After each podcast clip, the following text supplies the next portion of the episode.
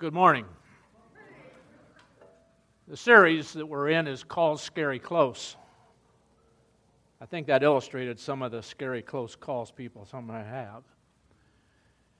You know, just as Jesus practiced the wisdom of taking time away from the crowds uh, and the press of his public ministry and to have a time of refreshing, it's good for Sam to take a couple of weeks off from time to time to recharge his batteries. And even though he's here this morning, uh, he has asked the old man to stand in for him.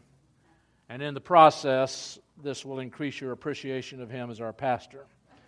now, even though he now owns the longest tenure uh, as pastor of this congregation, he's now concluding his 20th year. He's got a few months to go yet. Let's don't get too premature here. I will boast of having the second longest tenure, 12 years, plus a couple of more when we were without a preacher. And this coming week will mark the 41st anniversary of my first official sermon. And so I welcome the opportunity to get back up and hope that today I will be a little more edifying than that sermon back in 1975. And incidentally, uh, I had quit my day job with the Internal Revenue Service and I as I was beginning, I was practicing all week that special sermon that I wanted to have. And uh, the only one besides my wife and I who are here this morning who probably remember this is Joanne Rice. But we used to have pews in this room. and uh, just before I was about to get up to speak, one of our members named Bobby Gwynn, who always sat on the second row on the end with his wife Lou, uh, decided to have a heart attack. And uh, so now, before I could get up and speak, we had the ambulances come and they put him on a stretcher and they took him out this door. And I remember the last heroic act. Now, he survived uh, then, but uh, the last heroic act as they were taking him out is he took his offering out of his pocket and handed it off to one of the ushers. So later in the service, remember that example. but I do thank God that He's blessed my wife and I to watch little Sammy grow up to be a preacher that he is and I'm hopeful that his next 20 years will be a blessing to the growth and influence for good of the Living Stones Church. And I wouldn't mind being around for that next 20 years, but that's God's to determine. You also ought to note that this coming week on Tuesday is his 45th birthday, which my wife and I can't figure out because we're only 50 each. Uh, but he turns 45 and he is registered at Amazon.com. So. Now, as we have just witnessed in that short video clip, sometimes things can get scary close. And when I watch that clip, I have to wonder how the lives of those folks who could have been killed in an instant by what appeared to be a certain death, but they walked away unscathed, and were they changed by that scary and close encounter with death? Was there some wake up call that God was giving them, some opportunity to alter their lives for some higher purpose? And perhaps you have had a scary, close event that changed you. Now, they say that confession is good for the soul. So this morning, I'm going to make a confession. Now, during the 9:30 service, my mother was here. So I made this in front of her. But such an event took place in my life, and now those of you who are here who work in law enforcement, uh, this event took place 49 years ago. So the statute of limitations for what I'm about to confess has surely expired. In the summer of 1967, I worked for a little restaurant in Fort Wayne on the north side called Dairy Delight. It was like a Dairy Queen, but much nicer. And for a period of time there, I was the night manager, working until closing at 10 p.m. each night. And my, one of my younger brothers, Mike, worked there with me. And one night, after closing up before driving home, I got the idea of showing off my driving skills not only to my brother, but to another kid that worked with us who was named Tim. And so this one night, I took my parents' 1967 Oldsmobile Delmont 88. There's a picture of it. It was sweet. It wasn't that color, but it was like that.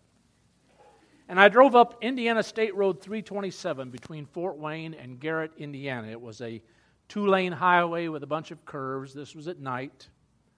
The Oldsmobile had a 300 horsepower, 425 cubic, engine, uh, cubic inch V8 engine. And as an 18 year old who was thinking that they were invulnerable to danger and speed, I drove that car up that highway at impressive speeds. Now comes the confession. The speedometer reached 110 miles per hour as I impressed my passenger with my driving skills. No traffic, no problems. We got back safely, and I was a legend for one night.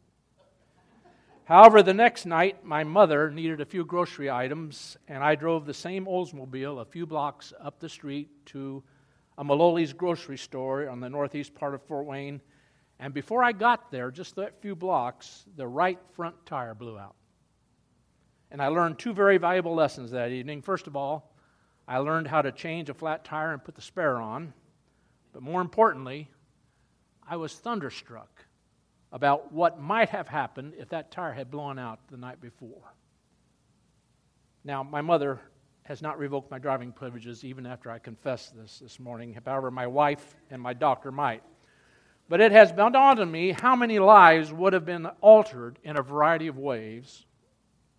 Not only have I driven at or very near the speed limit, well before becoming an old man, I have often thanked God for allowing me to be scared that, with that close encounter that night. Now, it's too late for my children to learn this lesson, but not my grandchildren who may be hearing.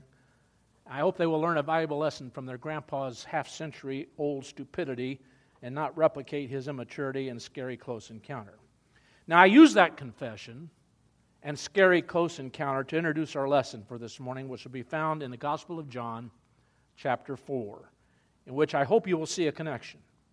And before we get into the text, I think it's important for us to understand the context of the setting and the persons in chapter 4. Now, the setting for what takes place in John 4 is that Jesus and his disciples have been down in Judea and are now headed back to his home turf in Galilee. John the Baptist had made his impact on Judea with his calls to repentance and all the baptizing that he was doing. Even Jesus had been baptized by his cousin John. But then Jesus' public ministry began, and John's influence began to recede as Jesus became more prominent and eclipsed John in influence and following. And as it became more powerful, the influence of Jesus, and he became known to the elite religious leaders in Jerusalem and Judea, he determined it was time to go back home to his turf in Galilee and do some teaching there. Now, in the first century AD, the principal mode of transportation obviously was by foot or on beast of burden. And as you can see from this map, that his disciples have to go through an area called Samaria. And as we look at chapter 4, there are two principal issues to keep in mind who were the Samaritans, and how did Jewish men interact publicly with women? Today, the name Samaritan is generally attached to hospitals and charitable endeavors, principally because Jesus used a Samaritan as an illustration of a stranger showing unexpected kindness and love to another. But that illustration stands out because of how Samaritans were viewed in Jesus' day. There was no positive connotation regarding Samaritans in the time of John chapter 4. In fact, Samaritans were despised by the Jews of Jesus' day because the Samaritan people, while sharing some history of the, with the Jewish people were regarded by Jews as a mongrel race of people. Now, this is a picture of my grand dog, Lou. He's a mongrel. He was supposed to be a purebred beagle, but somehow his birth mother, a purebred beagle, encountered a black lab one night in a fit of debauchery. And so now Lou is the Samaritan of the family, but he's a good Samaritan. Now, the most common view as to the origin of the Samaritans is that they were a mongrel breed who developed as a result of intermarriages between earlier Hebrews of lower class in the northern kingdom of Israel and Assyrian settlers in Israel following the captivity of the northern kingdom in 722 to 721 BC. Other pagans eventually infiltrated the land and mingled with them, and you can read about that in the Old Testament if you choose in Ezra, the fourth chapter. The term is found in the Old Testament only in 2 Kings chapter 17 verse 29 and there it is being applied to the remnant in the land. And this group had their own brand of religion. It was a mixture of Jehovah worship and heathenism. The Old Testament describes King Josiah of the kingdom of Judah as the good king, and he sought to remedy this wickedness by trying to wipe them out in his day, as recorded in 2 Chronicles 34. Now there was much animosity between the Jews and the Samaritans. And when the Jews were rebuilding Jerusalem, following that Babylonian captivity that we read about, the Samaritans offered their services, but they were rebuffed by the Jews, and the Samaritans responded in kind. And the Jewish historian Josephus characterizes the Samaritans as idolaters and hypocrites. There was an old Jewish saying in those days May I never set eyes on a Samaritan. So relations between Jews and Samaritans were not idyllic, to say the least. Now, several centuries before the birth of Christ, the Samaritans had built their own temple on Mount Gerizim to rival the one in Jerusalem. And here they offered sacrifices according to the Mosaic Code. During the reign of Antiochus IV in 175 to 164 BC, that Samaritan temple was renamed either Zeus Hellenios or more likely Zeus Xenios. This temple was destroyed by John Hyrcanus in about 128 BC, having been in existence for 200 years, and only a few stone remnants of it exist today. And during the first century, the religion of the Samaritans was similar to that of the Jews, except that they were more liberal, more kindred spirits to the Sadducees, for example, than the Pharisees. They accepted the Pentateuch, which is the first five books of the Old Testament, but they rejected the rest. They observed certain Jewish feasts, and they also longed for the coming of a Messiah. Religiously, though, they were considered as foreigners. And when Jesus instituted a limited commission, not the Great Commission, but the limited commission of Matthew 10, the Samaritans were excluded. So, okay, that's the context with the Samaritan issue. And then there was the issue of how to treat a woman. The Jewish attitude toward women was less than ideal. While the Old Testament afforded great dignity to womanhood, uh, when you read about Proverbs uh, chapter 31, where it talks about a good woman who could find it, talks of all the virtues found in woman. The Hebrews, however, over the years had imbibed some of the attitudes of paganism. And many a Jewish man started the day with a prayer to God, expressing thanks that he was neither Gentile or slave or a woman. A Hebrew man did not talk with women in the street, not even with his mother, his sister, daughter, or wife. According to the most liberal view of Deuteronomy 24:1, a Hebrew husband could even divorce his wife if she was found familiarly talking with men. The biblical scholar William Barclay even tells of a segment of the Pharisees known as the bleeding and bruised Pharisees, so called because when they saw a woman approaching, they would close their eyes, and hence they were running into things constantly. Now, the Son of God, therefore, in one fell swoop, broke through two barriers the one steeped in racial bigotry, the other a hurtful disposition that distanced the man from one of the sweetest treasures of God's creation. And one of the statements in this narrative, which seems most incidental, almost incidental, is John's comment that the Lord's disciples who were traveling with him had gone into the city to buy food. Now, on closer examination, that's also very significant. Because normally Jews did not eat food that was handled or produced by Samaritans. The rabbis taught, Let no Israelite eat one mouthful of anything that is a Samaritan's, for if he eat but a little mouthful, he is as if he ate swine's flesh. They obviously didn't take in bacon. And yet the disciples are buying food in Sychar. Perhaps they are already beginning to be influenced by Jesus' kindly disposition toward all those fashioned in the image of God.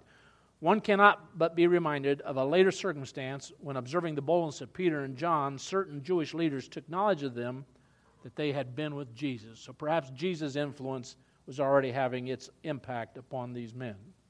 So, with that background, let's begin reading from John chapter 4, verse 4. And incidentally, this is the longest recorded one on one conversation that Jesus has in the New Testament. Now, he had to go through Samaria. So he came to a town in Samaria called Sychar, near the plot of ground Jacob had given to his son Joseph. And again, you can see from this map where Sychar is located as Jesus and the disciples journeyed from Judea back to Galilee. Jacob's well was there, And Jesus, tired as he was from the journey, sat down by the well. It was about noon. The well that Jesus came to probably looked much like this one. Earth packed up as a ledge around that well opening to prevent humans and animals from falling into the well. And so the ledge would have made a natural resting spot for Jesus. Now, let me here pause for a moment to note that it was about noon. And that's significant because a communal well like this would have been a place where people uh, gathered and conversed while they drew their supply of water. It's a little like a group I meet with almost every morning at Panera Bread down here on Island Road. There's approximately seven to ten of us that drink coffee there each morning and talking about the happenings of the day. And if you ever saw the movies Grumpy Old Men or Grumpier Old Men, uh, that's us. But the drawing of the water would not take place in the heat of the midday. It would be early morning or evening. And this woman is coming at a time when she's not likely to encounter those who knew anything about her life or living situation. So let's continue with verse 7. When a Samaritan woman came to draw water, she said, uh, Jesus said to her, Will you give me a drink? His disciples had gone into town to buy food. As we've already noted, that in itself was a departure from accepted social norms of the Jews. The significance of Jesus' simple request is not lost on this woman. The Samaritan woman said to him, You are a Jew, and I am a Samaritan woman. How can you ask me for a drink? For Jews do not associate with Samaritans. And Jesus answered her, If you knew the gift of God and who it is that asks you for a drink, you would have asked him, and he would have given you living water. So far, all that has happened is a brief exchange between Jesus and this woman that violated societal protocols, but nothing more. She doesn't even realize the significance of what Jesus has just told her. But all of that is about to change because Jesus is about to get scary close. Continuing with verse 11. Sir, the woman said, You have nothing to draw with, and the well is deep. Where can you get this living water? Are you greater than our father Jacob, who gave us the well and drank from it himself, as did also his sons and his livestock?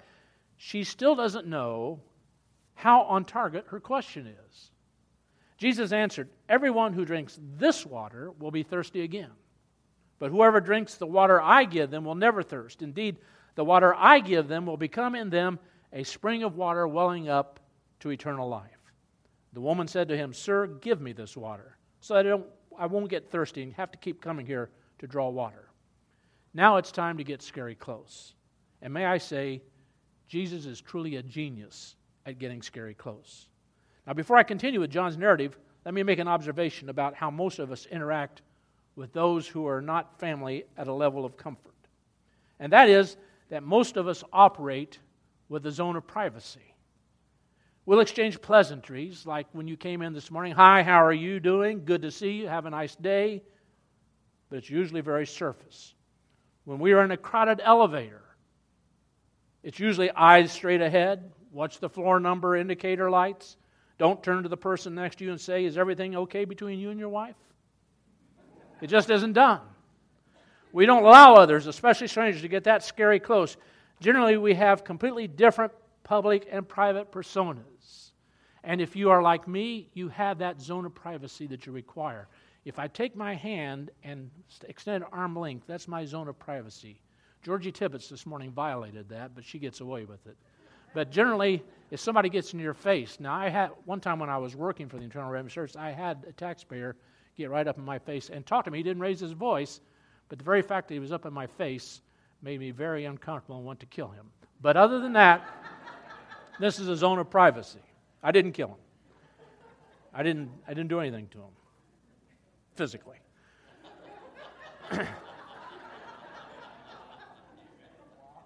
in other words, in public, I'm an actor.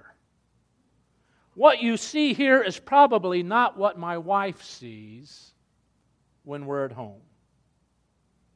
If you want to know what the real Chuck Barrington is like, my wife can tell you, but don't ask her because she might tell you.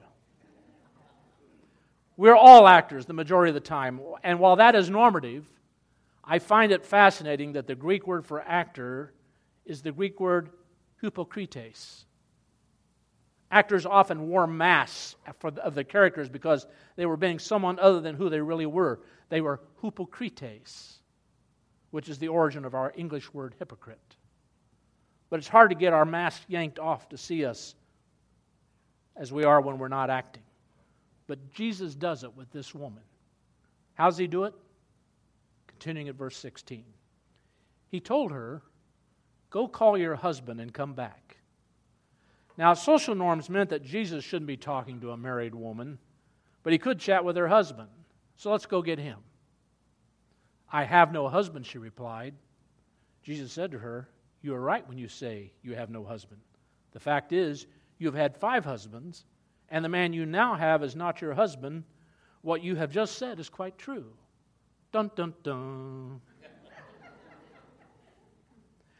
What has Jesus done here? He has entered this woman's zone of privacy.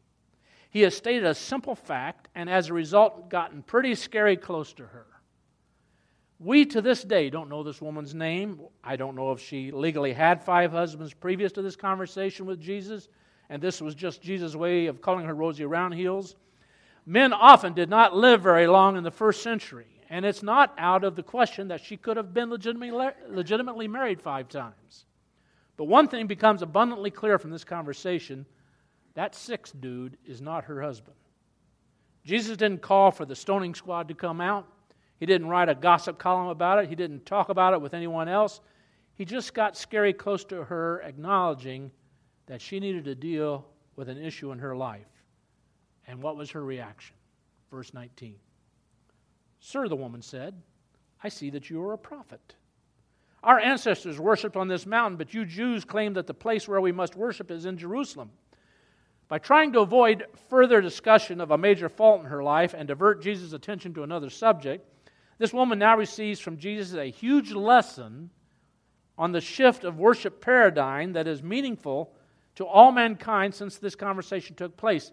And notice that Jesus didn't make this revelation to the religious elite, the priests and rabbis who were serving around the temple in Jerusalem and in Judea. He made it to a flawed Samaritan woman in a one on one conversation at a well. Continuing with verse 21. Woman, Jesus replied, believe me, a time is coming when you will worship the Father neither on this mountain nor in Jerusalem. You Samaritans worship what you do not know. We worship what we do know, for salvation is from the Jews. Yet a time is coming, and has now come, when the true worshippers will worship the Father in the Spirit and in truth, for they are the kind of worshippers the Father seeks. God is Spirit, and his worshipers must worship in spirit and in truth. And we just have to stand back and say, wow. That is a theological blockbuster of a statement. Made to a woman, made to a Samaritan woman at a well with no other witnesses. But there's more. The woman said, I know that Messiah is coming. When he comes, he will explain everything to us. And then Jesus declared, I the one speaking to you, I am He. Jesus very rarely made this declarative statement about his identity and his mission, but to this flawed, vulnerable woman, in a moment of scary, close openness, she became the recipient of this news straight from the mouth of the Messiah himself. Now, reading further into the fourth chapter of John, we find that the disciples return. They're surprised by Jesus talking with a woman, although they didn't have the nerve to challenge him about it. And the woman left her water jar there and went back and told the townspeople, who also probably looked down on her because of her situation. And they, she said, Come see a man who told me everything I ever did. Could this be the Messiah? Did he really tell her everything she had ever done? No, I think that was hyperbole. But he got scary close, and it changed her. She overcame her shame and shared the joy of her discovery with those around her, and she helped to change the lives of her neighbors. Now, why am I look, looking at this passage in relation to the theme scary close? Because we are in the process of signing up for the next session of small groups. And I know that there are several here in this room whose lives have been changed and made better because they became involved with a handful of others in their small groups and allowed them to get scary close and take the masks off. I love our worship together. In the last 45 years, the only times my wife and I have not been here to worship is if we were out of town or one or both of us were too sick to attend, and those times have been rare. I love being around my brothers and sisters and raising our voices together and enjoying the word together, but the truth of the matter is, I still wear a mask when I come in. If I'm down, I try to still radiate that joyful, ebullient countenance that you have come to all know and love. We keep our secret secret most of the time. After 45 years in this place, I could tell you story after story of those who entered into this room who, from all outward appearances, were living happy, righteous lives without a care in the world. But the truth was often far different. There were affairs and homes breaking up and struggles with alcohol and drugs, sometimes even secret violations of civil law that would eventually land them in prison. There were struggles with rebellious children there was spousal abuse, but we kept the masks on. Never letting anyone see our flaws or our despair, or that we had anything but the act that we had put on for so many years, because we didn't want to be looked down on and found to be sinful or vulnerable or weak. Liberation from all of those things came to that Samaritan woman when she had a one on one conversation with a man who did not judge her, although he could have, who did not condemn her, although he could have, but who got scary close enough to reveal the Messiah who would relieve her of all those issues in her life. She didn't know it that day, but within a couple of years, he would die for her. It's a small setting with others who share the same flaws and weaknesses and hopes and fears that the mask can come off. That's why I want to encourage you to sign up for a group, to think about it very seriously, to dedicate another hour and a half of your life during the week to be with people who will love you, who you will get to know, who will take their mask off for you while you take your mask off for them. And it can be liberating and life changing and spiritually growing. Jesus did not shepherd the masses, he shepherded 12 men who would later shepherd others, who would shepherd others because it is really in the intimacy of the smaller group that you can take your eyes off of those elevator buttons and actually see your brother and sister for the precious soul that needed a Messiah. I want to encourage everyone here to think seriously about devoting that hour and a half a week to meet with like minded souls who will love you and not condemn you, but take their mask off with you and grow. And we have some great servants who are leading these groups. You need it and so do I.